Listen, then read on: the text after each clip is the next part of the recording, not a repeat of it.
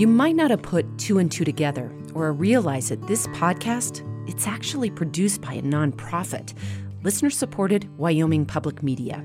We're just a little old station housed in a basement on the beautiful University of Wyoming campus.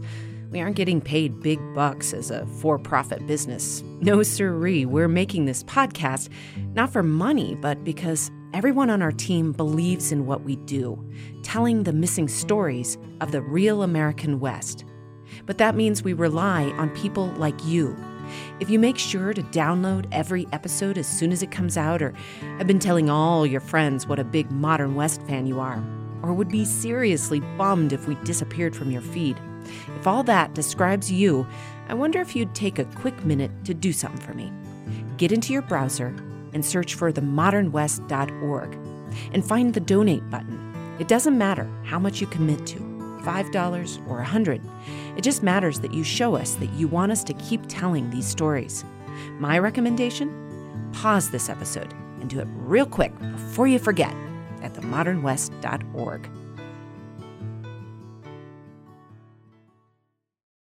A warning, this episode contains descriptions of mutilation, war, and violence against children and may not be appropriate for all audiences.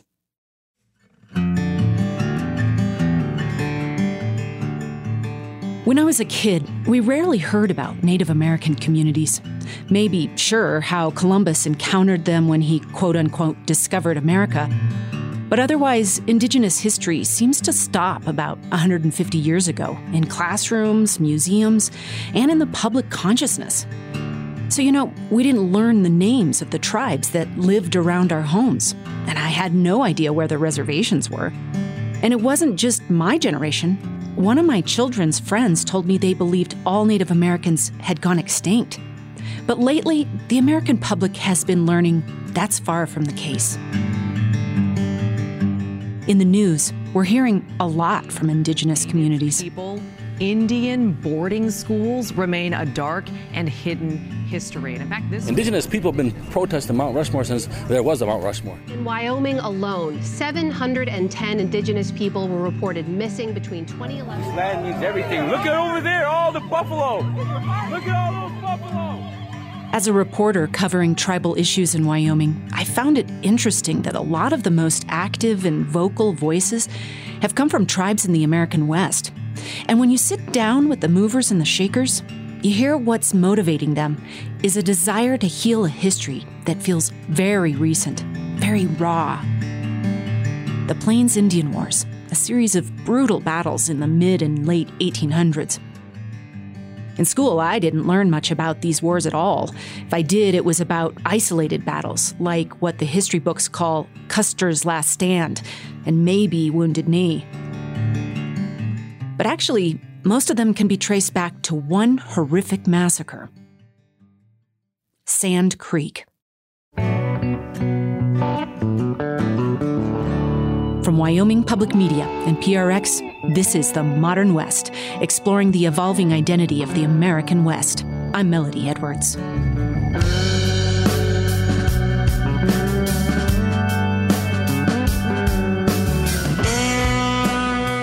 This season of The Modern West, we're going to do things a little differently.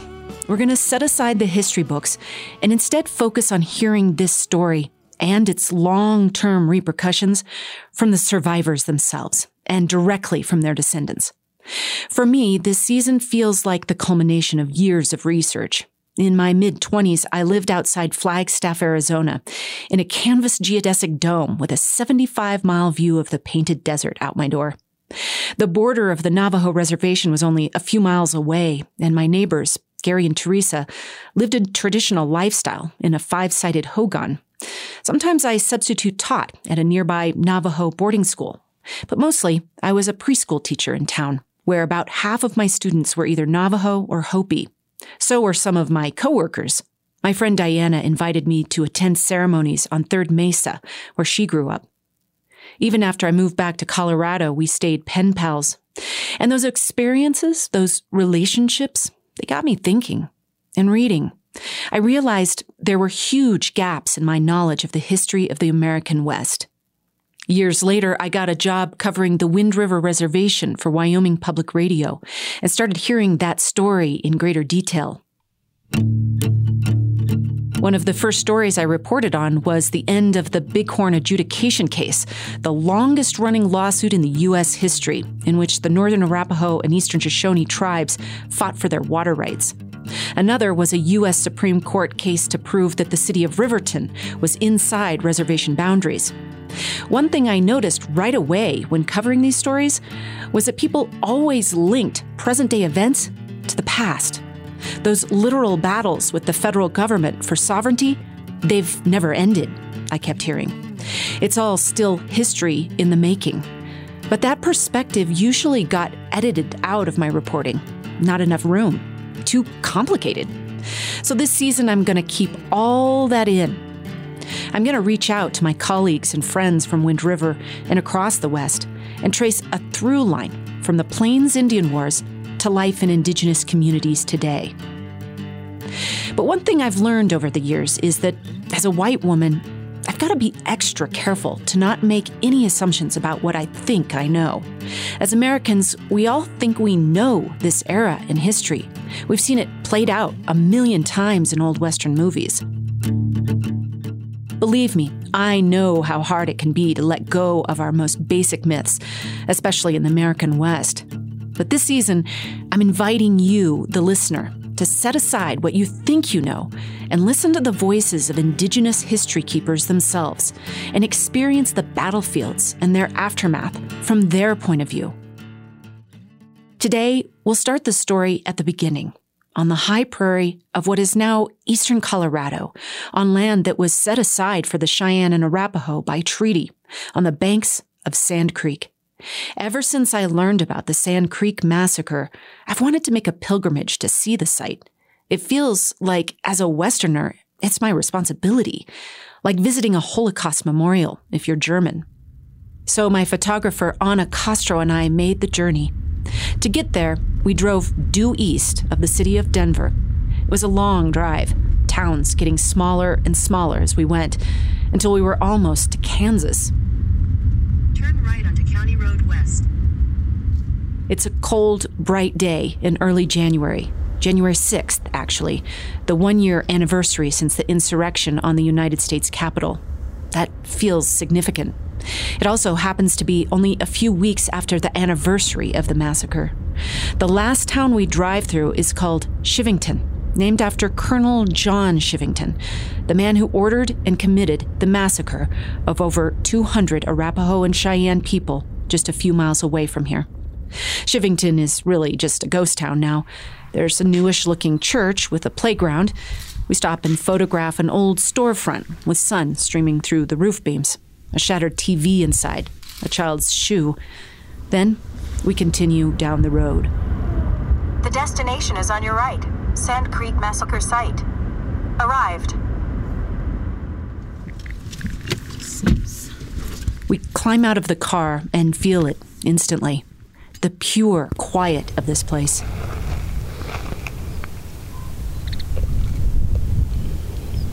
Why? Why would a regiment of Colorado volunteer soldiers come all this way to attack a peaceful village of mostly elderly and women and children? We start walking up the path, trying to understand. We pass cottonwood trees that were alive during the massacre. Witness trees, descendants call them. And consider them very special. When we reach an overlook, there's some binoculars to look through down onto the massacre site. There's also a map. So I'm now looking down at the creek. And I can see that Warbonnet's camp was off kind of farthest up the creek, then White Antelope, Lone Bear, and then Black Kettle and Left Hand. Oh, and then here's where the troops, it shows the, the there's arrows pointing at how they came in. So they came in, and Sand Hill camp would have been off to the right as they entered into the camps. And they would have come right around. Left Hand would have been the first camp that they came to. that they would have started firing into. We read a plaque that attempts to describe the politics at play just before the attack. All this land was supposed to be protected from the encroachment of settlers, part of the Fort Lyon Reservation. But it wasn't clear who was in charge. Colorado assigned one Indian agent to interact with the tribes on the government's behalf. The feds assigned another. The Treaty of Fort Wise promised government assistance with teaching the Cheyenne and Arapaho how to farm. No instructors were ever sent, though. Those Cheyenne and Arapaho that did move to the reservation were... Then in eighteen fifty-eight, gold was discovered in Colorado, and the two tribes' hope for a place to permanently call their own were dashed. That's what Ben Ridgely tells me when I meet up with him at the Wind River Casino. Ben's the Tribal Historic Preservation Officer for the Northern Arapaho tribe. He was the chairman of his tribe once, too. Plus, he's related to Little Raven, one of the only peace chiefs that survived Sand Creek. Ben is an older guy, but stylish, always sporting a pair of shades and wearing a down puffy covered in shimmery diamond designs. He's also been a drummer in a local rock band since the sixties.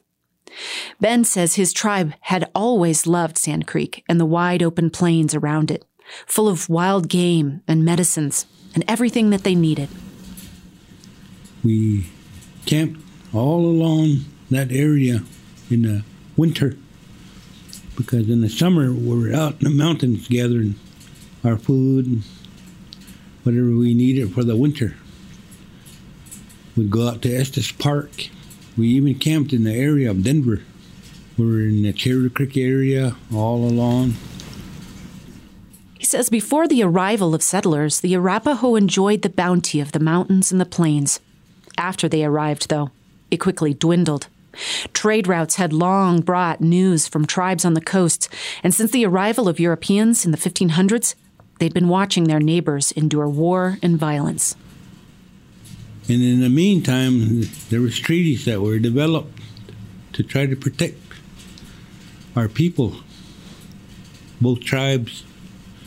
But then more and more encroachment came from the settlers.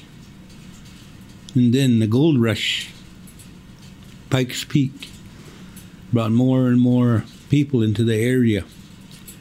And that started to bring in more and more skirmishes with overland, even a buffalo wild game, because we depended on that for our people's uh, livelihoods to survive on.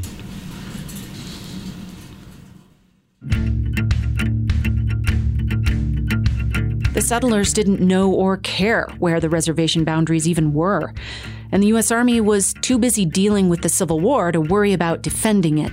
So, Ben says, the Plains tribes started defending it themselves, especially after Cheyenne Chief Lean Bear was gunned down under these orders from Colonel Chivington. Kill Cheyennes whenever and wherever they are found.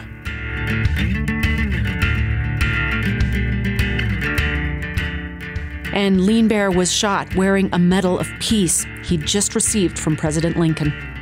After that, the tribes attacked settlers dozens of times, and Coloradoans started panicking. Historian Ari Kelman wrote one of the defining books on the Sand Creek Massacre called A Misplaced Massacre. I chat with him over Zoom, a scholarly gentleman with a neatly trimmed beard. Ari says the state's governor, John Evans, was one ambitious dude. Personally, he would like to be a, a figure of some national political standing. And so he's looking for ways to advance himself in the eyes of, of the National Republican Party. And the way that he identifies is to move Colorado as quickly as possible from territorial status to statehood. And Evans understands that transition as being one that's going to hinge to a very significant extent on, on his ability to, I'm going to use the language of the day, to pacify Indian peoples, uh, Native peoples.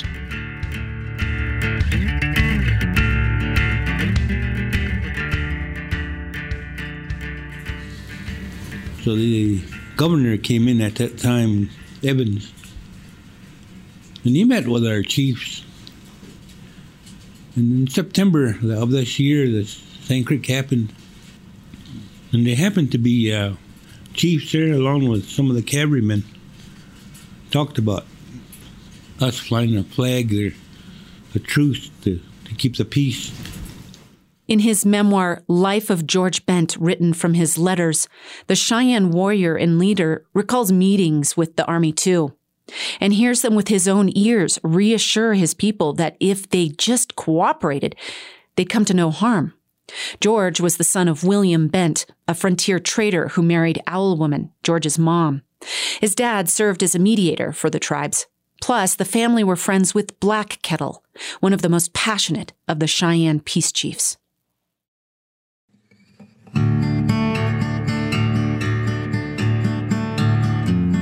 Fifty or sixty Cheyennes from our camp went in with Black Kettle and the other chiefs to have a talk with the new commandant. Anthony met them in my father's old stone fort, which was now a part of Fort Lyon. What he told them convinced the Cheyenne more than ever that peace was sure to be made sooner or later. But Ben Ridgely says Governor Evans and Colonel Chivington, they weren't meeting with the leaders in good faith. In fact, their real plan was to wipe out all indigenous people who stood in their way.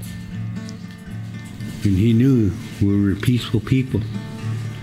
And all that time, Evans, they brought in some volunteers to train them. And their intent was to go down to fight our people. Because at that time, they put a law into effect that kill all the Indians was illegal because they were causing all this trouble for the settlers. During a year of independent study in college, Ben studied the story of Sand Creek. In his research, he found that the newspapers fanned the flames of hatred. It's amazing what Denver Post and Rocky Mountain News talked about natives at that time. They called us savages. It was really, really harsh how they, how they depicted us as people. They, they didn't, they didn't think we were people.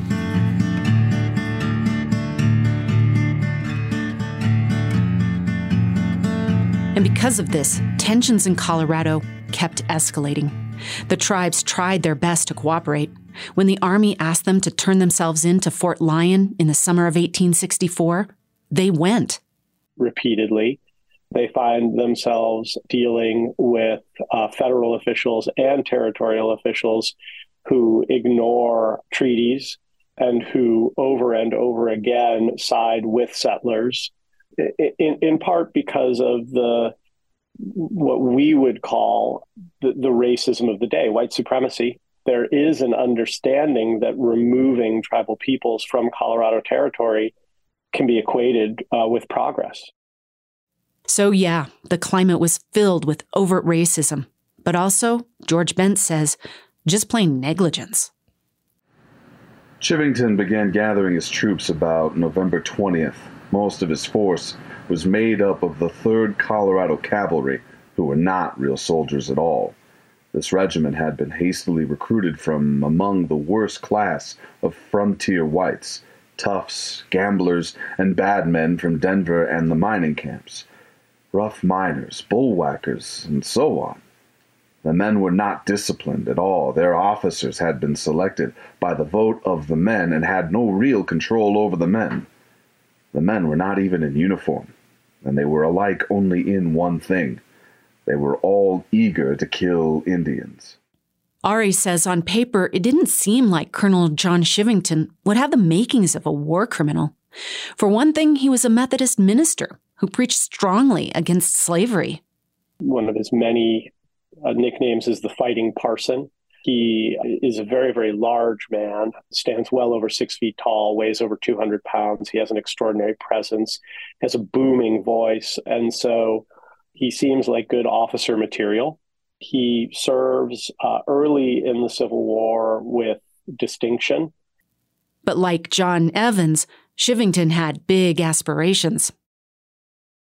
He also wanted to get into politics, And when the Cheyenne and Arapaho turned themselves in at Fort Lyon, he saw an opportunity.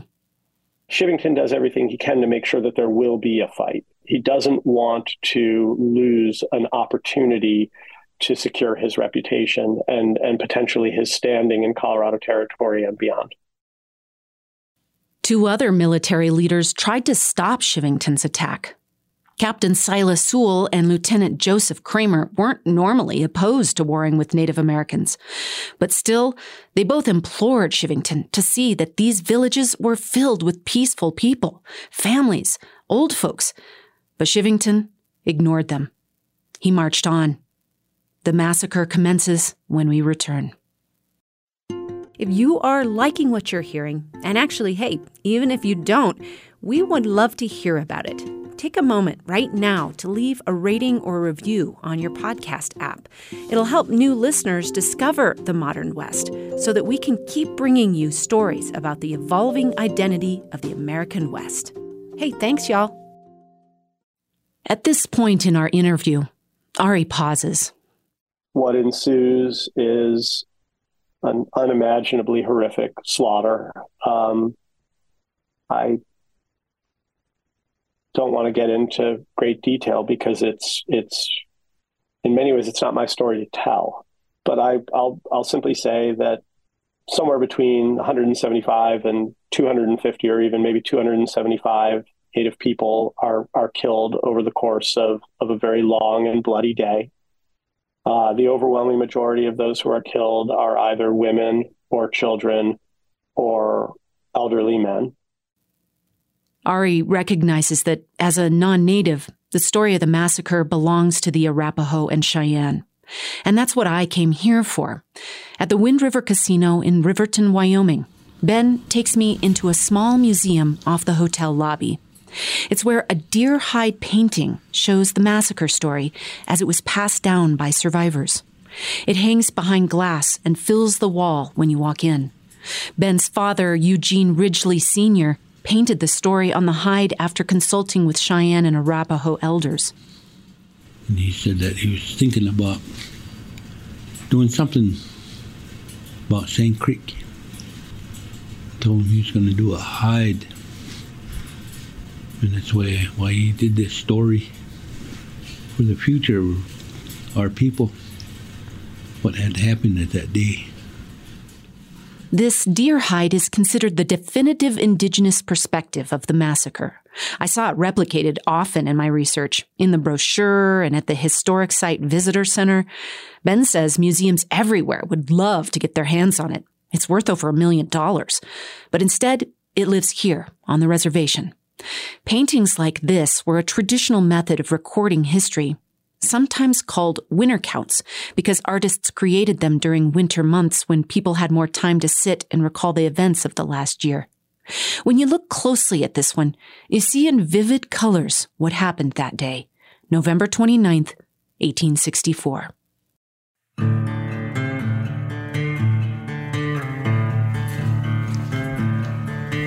And just before dawn, they surrounded the camps. And Chief Black Kettle is pictured in is here. He?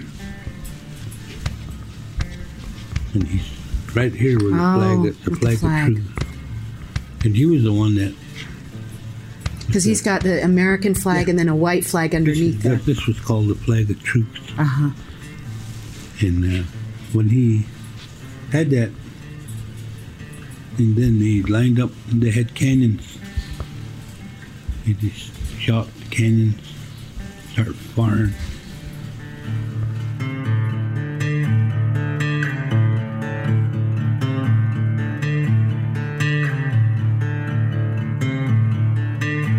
George Bent was one of the few Cheyenne warriors in camp that morning. He saw his friend Black Kettle rush out to meet the soldiers. I looked towards the chief's lodge and saw that Black Kettle had a large American flag tied to the end of a long lodge pole and was standing in front of his lodge, holding the pole with the flag fluttering in the gray light of the winter dawn. I heard him call to the people not to be afraid, that the soldiers would not hurt them. Then the troops opened fire from two sides of the camps. Everybody was all sleeping. There was hardly no warriors there. They timed it. They, they must have had the scouts or whatever, because they went out hunting. Mm-hmm. Is this some of the warriors going out? Yeah, they went out and they, they went out. They were taking encampment that had over two, two, three thousand warriors, and they knew about that encampment. They didn't want to go over there. They knew there was just a bunch of little old people, children, and a few warriors. That's why they attacked us.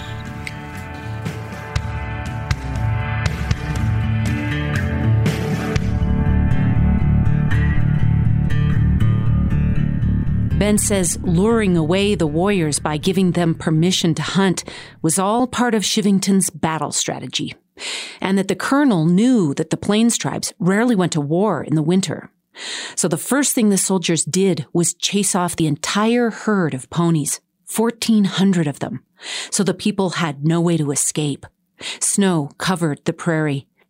Ben points at the painting at some tiny figures on their knees, facing soldiers with rifles, spots of bright red on them. And the bad thing about this picture here, it shows where people are running mm-hmm. with their kids. There was our dogs were there. There was little kids that were begging the soldiers not to shoot them. On their knees, telling them, but they went ahead and shot them, and that was pretty brutal. Then they they uh, cut the babies out of the woman, they cut their body parts off, the men, and that battle went on all day. George Bent's friend Little Bear witnessed the atrocities firsthand.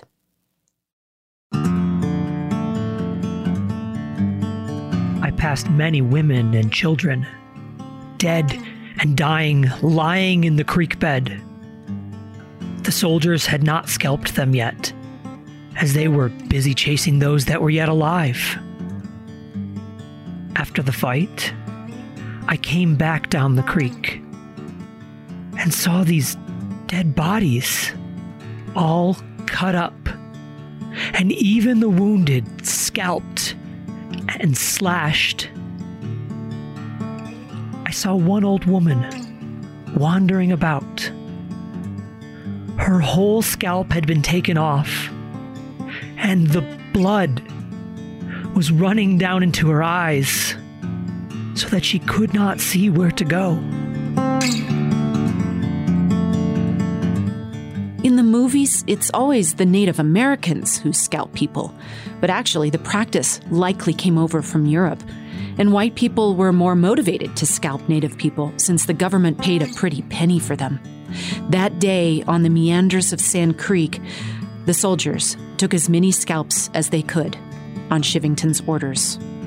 Damn any man who sympathizes with Indians.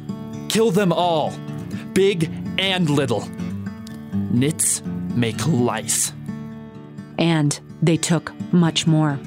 Soldiers cut off body parts for souvenirs, including genitals, men's and women's. Walking the trail at the massacre site, my photographer Anna remembered reading one story of a mother and her children. The letter said that she had been stabbed so many times, there was just like pieces of her, oh. like falling off of her, oh my gosh. like flopping when they try to lift her, oh my gosh. and she was still alive, just slowly dying, and she kept asking for her children, and they never found one of her boys, so they imagined that he like got away because they never found him, but then his little girl was saved, and as soon as she heard that her little girl had been saved, the The woman telling the story was saying that she smiled and then she passed away. It was almost like she was holding out just to hear that yeah. her babies were okay. Yeah. The peace chiefs couldn't believe what was happening before their eyes. They'd promised their people they would be safe if they camped on Sand Creek. Promised them they could trust the U S government. George Bent witnessed the reaction of one chief. White Antelope, when he saw the soldiers shooting into the lodges, made up his mind not to live any longer.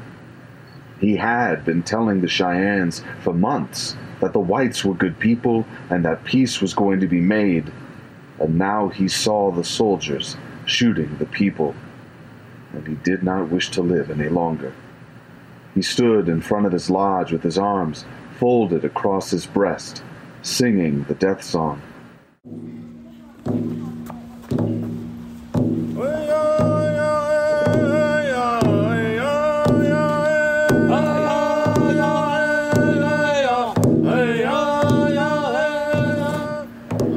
At length, the soldiers shot him, and he fell dead in front of his lodge.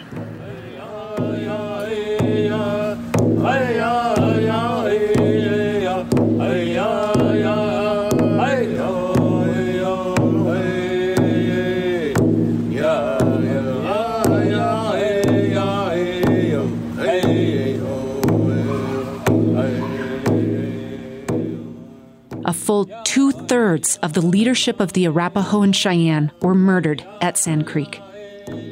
One historian put it in perspective for me. Imagine our president, vice president, and two-thirds of our legislature killed in a single attack. The disruption and chaos it would cause to society.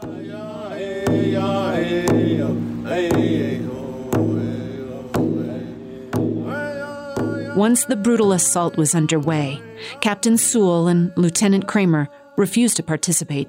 They marched their regiments across the creek and stood in formation, refusing to budge. Ben said if they had joined the assault... If we went down with his troops, they would have wiped the whole, probably wiped the whole camp out. Really? On, uh, to be honest and thoughtful about our people, we probably would have all not survived that day. In the deer hide painting, small figures with red gashes and missing limbs can be seen fleeing up the creek. They dug holes in the sand of the creek bank and hid, afraid to come out. After the soldiers had withdrawn about dark, the chief, Black Kettle, went back down the creek to find the body of his wife, but he found her still alive, although wounded in many places. He took her on his back and carried her up the creek to where the rest of us were waiting. Her story was that after she had fallen and her husband had left her, soldiers rode up and shot her several times as she lay helpless on the sand. At the Peace Council in eighteen sixty-five, her story was told to the Peace Commissioners, and they counted her wounds, nine in all, I believe. We were superhuman to, to survive, run through the snow, live in a teepee below zero. And, you know, we're, we're proud people. We were here for a reason. And that reason is why we're here today, you know, to, able to tell our stories from these people that lost their lives for us.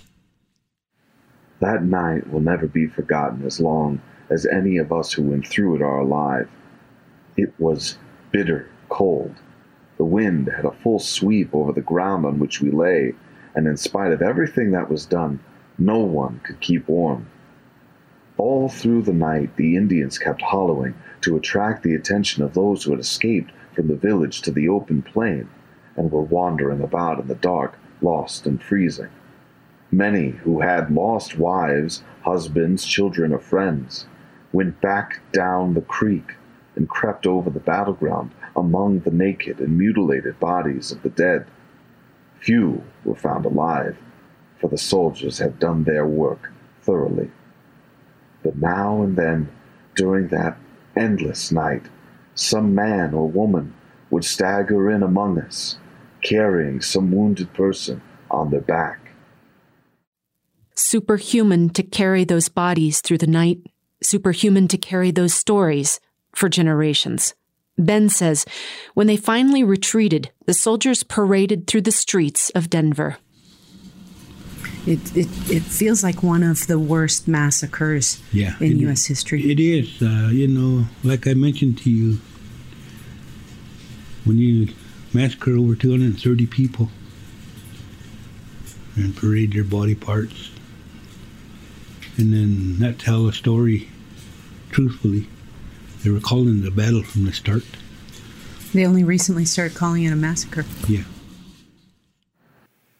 At Denver, the men were received as heroes, and the town went wild over the victory over Black Kettle's hostiles.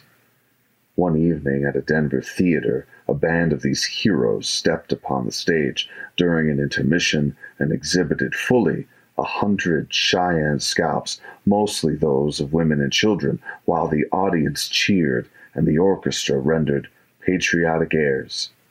A few of the men had still more ghastly souvenirs, tobacco bags made of pieces of skin cut from the bodies of dead Cheyenne women.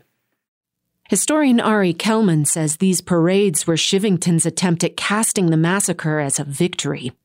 But meanwhile, Captain Silas Sewell started writing letters. Silas Sewell is working behind the scenes, sending his own letters to other leading figures in the United States military, who in turn reach out to political leaders in Washington, D C, making them aware of what really happened at Sand Creek. John Chivington wants everyone to believe that Sand Creek was a glorious battle. Silas Sewell counters that it was a massacre. Little more than that. A dastardly and horrible, horrible deed. It was an embarrassment to the Union. It was an embarrassment to the cause that, that Sewell believes in. Sewell's letters ultimately lead to multiple federal investigations into what happened at Sand Creek, all of which describe it as a bad act, one of which calls it a massacre. And uh, and, and then Sewell is murdered in, in the streets of Denver.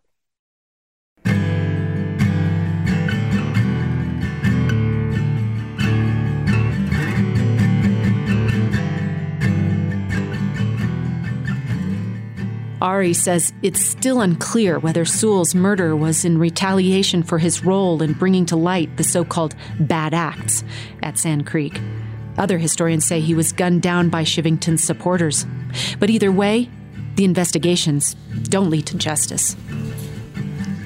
Did it feel like um, Chivington was ever really punished no. for or, or held to justice at all? When you go down to Sand Creek, you leave Eads. A place, an old ghost town called Chivington. There's hardly, I don't even think there's not anybody stays there. Maybe somebody does. I know uh, natives, they, they don't really feel, probably feel right about that town either.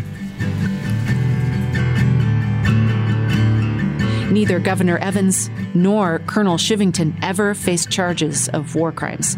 After the attack, Chivington went on about his life, moved around the Midwest for a while, married a teenage relative, and then came back to Colorado, where he was still considered a hero. Governor Evans was run out of office and never achieved his dream of national status. Ari says it's stuff like that that just proves that Chivington wins the memory fight, I guess is the way that you, you put it, for a very long period of time, un- until quite recently, when there have been efforts to, to try and uh, redress that wrong.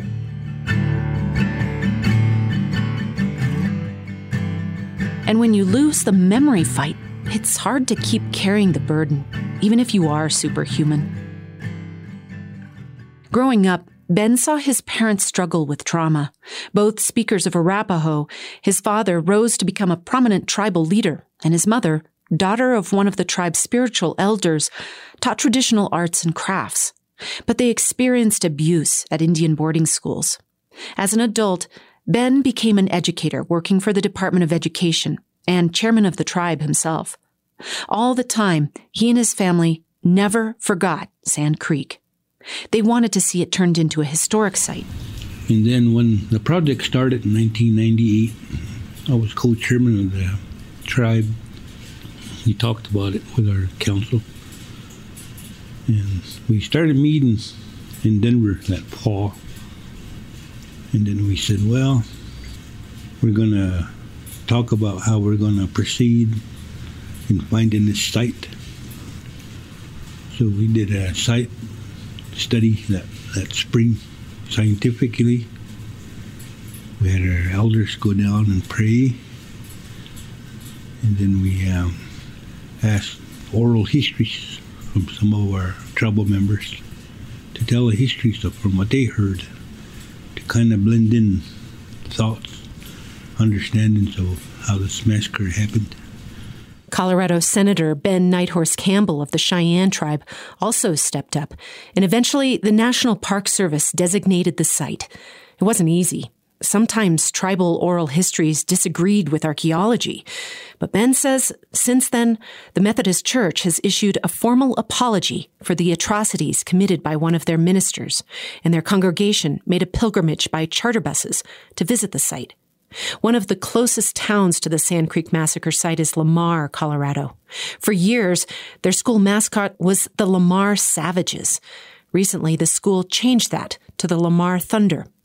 And each year, except during the pandemic, the Northern Arapaho has hosted the Sand Creek Spiritual Healing Run, a one hundred eighty mile relay race from Sand Creek to Denver, retracing the path of Chivington's soldiers after the massacre.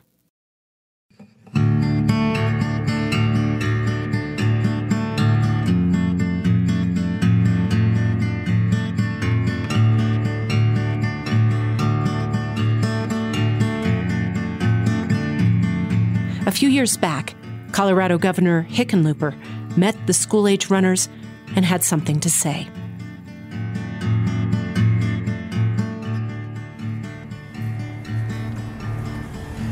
Today we gather here to formally acknowledge what happened, the massacre at Sand Creek.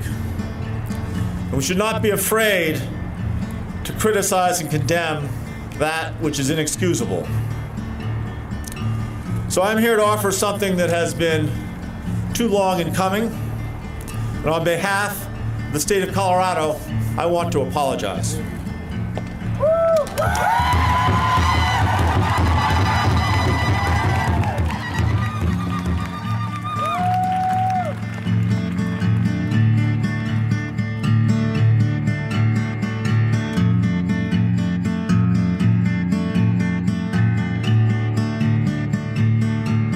So Ben recognizes that Colorado is making an attempt at reckoning with this history. This year, Ben, his brother Gale, and other tribal leaders collaborated with the state of Colorado's History Museum to create an exhibit telling the story of Sand Creek from the perspective of the Arapaho and Cheyenne.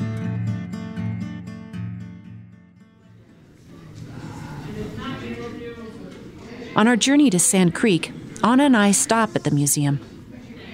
Outside the exhibit, teachers give a group of middle schoolers an introduction. Historian Sam Bach tells me this exhibit isn't like any other the History Colorado museums ever created.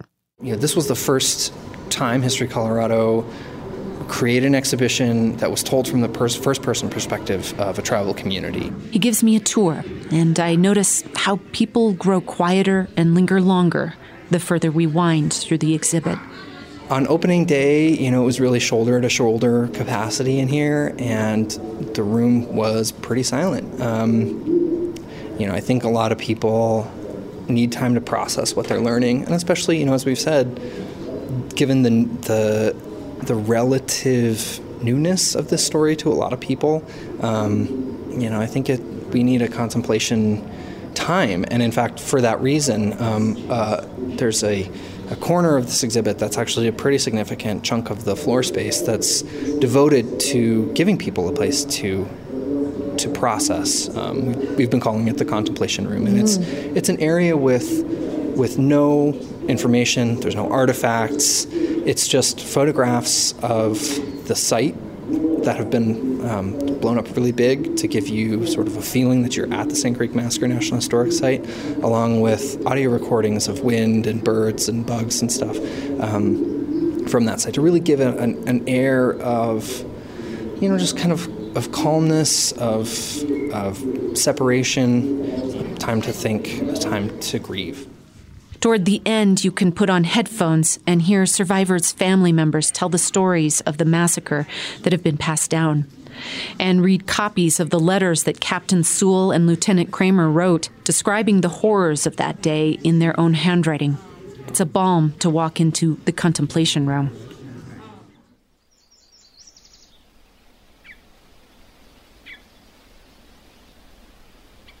The response to the exhibit has been overwhelmingly positive, Sam says. He thinks it came along at the right moment. I don't think it's a surprise to anybody that in the wake of George Floyd's killing in twenty twenty, that there's been a renewed interest in better understanding how our nation's state of race relations came to be. And so I think, you know, of course, the Sand Creek Massacre exhibition here at History Colorado is part of that context. But, you know, of course, it spawned a lot of different efforts. You know, renaming Mount Evans is certainly a really high-profile thing that is still, you know, very controversial, right? And a Civil War monument in front of the Colorado State Capitol has been removed, with plans to replace it with a statue relating to Sand Creek. Just one of several efforts in the state to make change. This is, speaking as a historian, you know, this is a moment, it's a very special moment in time that happens periodically in American history where, you know, we kind of hit a pause button and we all ask ourselves collectively, you know, what do we want to do differently in the future? Ben agrees that this is a special moment in history, and that's why he'd like to see more reparations for Sand Creek. The fact is, Governor Evans' vision of wiping out the Arapaho and Cheyenne from Colorado, it worked. So now, Ben feels that some of those lands should be returned. So I'm publishing a book here next year. I want to keep continue on to build more and more awareness in uh, Colorado and go after our reparations that are owed to us by the federal government. The Northern Arapaho are working with the city of Boulder to reclaim the land where Chivington once trained his soldiers. Mount Evans could be renamed Blue Sky Mountain after the Arapaho name for themselves.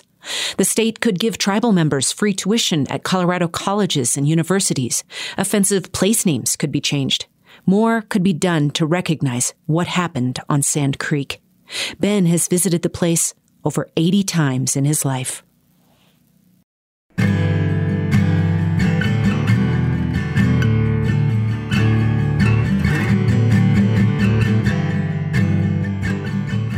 What does it feel like to you when you go there?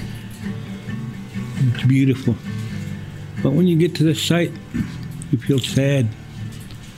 Then we pray over there. Feel better after we pray. But it's always going to have that feeling for me because you still got body parts and you still got blood that's still on the ground there. And it's always going to be there, but as long as it's healable for our future, know what happened and respect and uh, to get over that historical trauma, it's going to be uh, be better for the future for not only the general public, but for our people to realize that that really happened, the most notorious atrocity in America.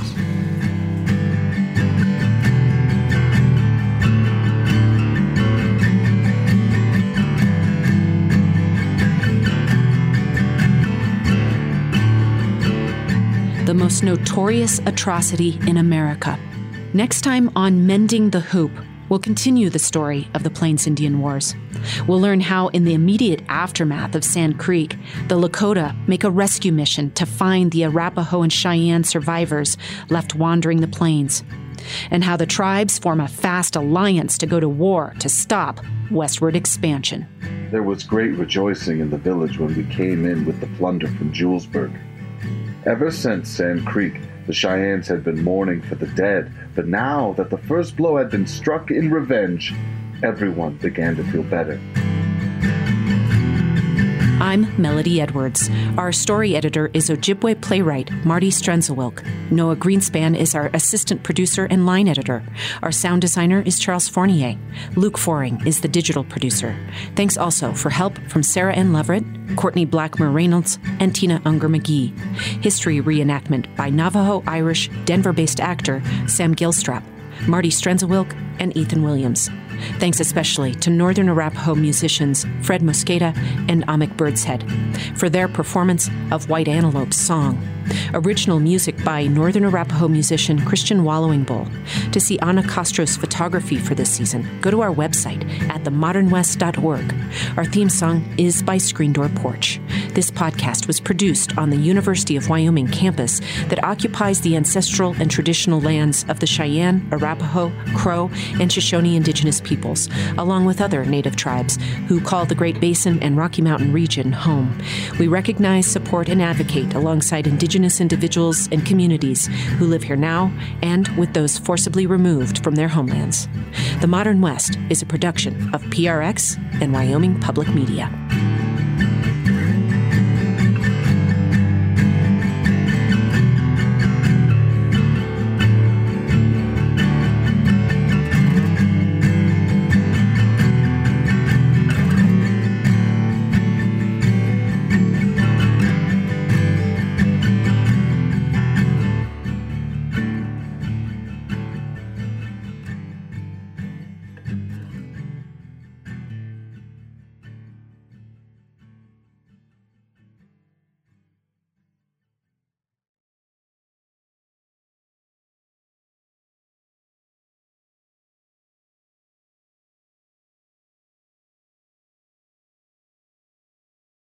One of our goals is to get a dialogue flowing about the stories that we're telling. We're hoping that you'll join the conversation. So connect with us on social media and let us know what your thoughts are, whether you agree with what you're hearing or not. We're at Modern West Pod on Instagram, Facebook, and Twitter. That's Modern West Pod.